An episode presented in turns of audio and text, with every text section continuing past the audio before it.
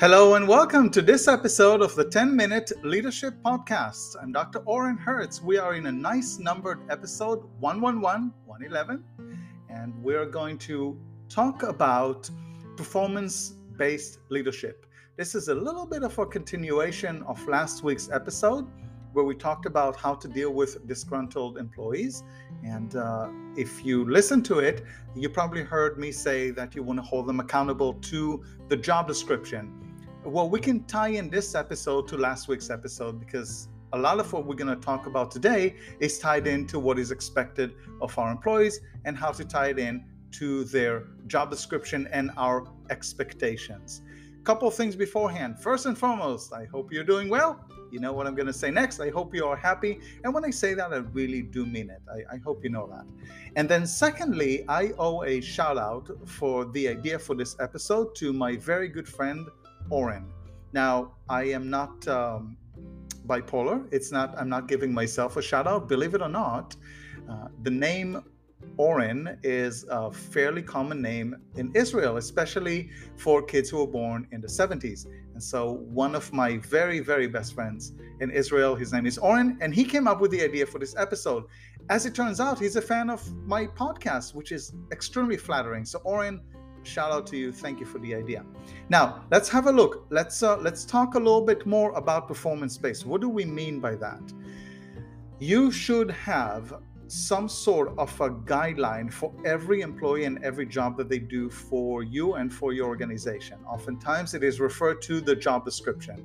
That particular job description needs to be signed and agreed upon uh, with between you, the company, and the employee. And by the way, from a legal standpoint, those signatures are really important because just handing a job description to an employee doesn't mean that they agree to do that.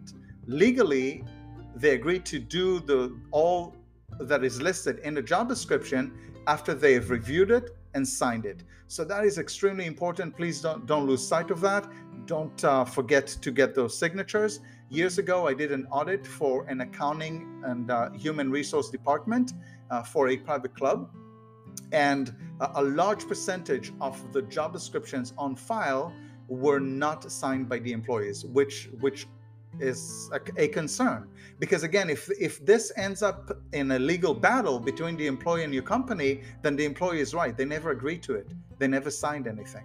So that is really important. When you hire employees make sure that you provide them with a job description give them the time to read and understand it and only after they read and understand the job description have them sign it you sign it too or an HR representative from your company. It just depends on the size of your company or if it's your own business.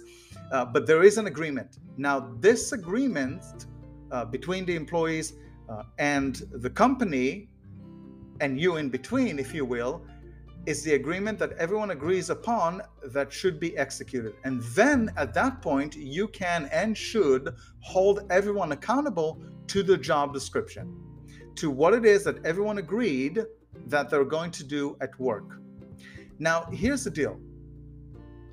The, the problem we're seeing is uh, people who are expecting a lot from the workplace without giving a lot in, meaning they're not really following a set of rules, they're not following their job description, and they're expecting praises for showing up on time, for example. Well, showing up on time is expected of your employee. Everyone should show up on time to work, regardless of what you do for work. This is an expectation. There's no reward attached to showing up on time or showing up 10 minutes before the shift starts or the, the time you're supposed to be at work. This is not rewarding. The reward comes when employees go above and beyond the call of duty, above and beyond what is listed in their job description. And this is what we are looking for when it comes to performance based leadership. We are looking for employees who are going way above and beyond the call of, you, of duty, what is expected of them, and they are your superstars. They are your performance based leaders that you should keep an eye on and make sure that you identify an opportunity to reward them either financially or non financially, uh, perhaps even gift cards or just recognition. People love to be recognized. And those are the people you should keep a, a list of for future promotion at work. These are your superstars. Don't let them go by the wayside. Now, what do we do with the employees who expect to be rewarded for just barely doing their job? Well, now, this is really important in performance based leadership. You have to be very honest and you have to let them know hey, listen, just barely getting by is not what what is expected here. I mean, it's okay that you get by, but you have the potential to do more. And of course, only if they have that potential. So you need to set up the bar, set the bar high you need to set up high expectations and create a little bit of a competitive environment for employees to excel and do really well and go above and beyond the call of duty. Now, a lot of it obviously is connected to your company's culture, which we talked about in previous episodes. If you scroll back, um, and Jay Wilkinson, Jay Wilkinson, I'm sorry, uh, was my guest about company culture. Obviously, it ties into a good company culture. Uh, you wouldn't be surprised when I tell you where uh, there's lack of company culture, there's also lack of good performing employees, and vice versa.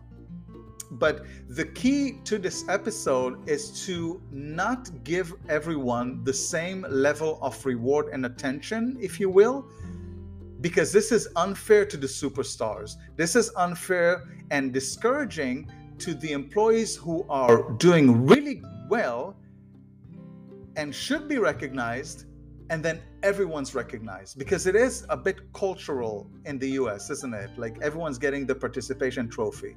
Well, with all due respect, uh, it's a participation trophy, okay? Let's just leave it at that. Now, here is something really important. Everyone in your organization should have the same opportunity. I'm going to say that again everyone in your organization should have the same opportunity.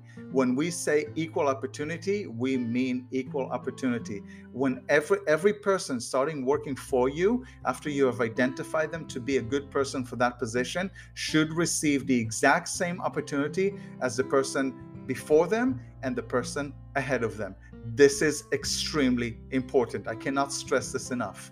Once everyone received the same opportunity, and the same treatment and equity at work, only then you can hold them accountable. Now, if that's not the case, and normally the, I'm just going to throw an example out there, the blonde women get more opportunity than anyone else, then it's not okay. You're discriminating against the rest of your team and you're favoring blonde women. This is just a, a stupid, arbitrary example, but you see where I'm going with this everyone should get the exact same opportunity and only then you you should you are allowed and then you should holding everyone to the standards that you have established for your organization another important thing is that you can't turn a duck into an eagle so if you i'm going to give you a reference from my world the world of restaurants and hospitality and hotels and airlines and etc if you hired a server uh, to to serve tables, you can't expect that person to cook because we don't know if they have the skill level to cook. We don't know if they've learned cooking, and it's not in their job description. So you can't again you can't turn a duck into an eagle. A server is a server, unless that server specific person has background in culinary arts, and then they can cross be cross trained and work in the kitchen too. So you got to know your players you got to know their strengths and weaknesses going back to SWOT analysis a couple of uh, episodes ago. And then you got to gently push everyone towards succession, towards doing really well for your organization and be overachievers. However, be very mindful and very careful of participation trophies. Give the recognition when the recognition is really deserved. Give that pay raise when the pay raise is really deserved and not just uh, willy nilly and give it for free, because then you're creating an underperforming team that uh, who uh, they simply don't need to put in an effort because they know uh, the rewards are coming. I hope this helps. This is a little bit uh, harsh, perhaps, but uh, we need to speak the truth here. And this is the truth. This is really the reality. So, uh, thank you for tuning in. Let's have a quick look and see what's happening next week. Oh, lovely. Leadership and goal setting. Leadership and goal setting. That's coming up uh, next week. We will learn how to set personal goals and then how to set goals for our teams. Thank you for tuning in, my friends. Take good care of yourself and take good care of each other. Until next time.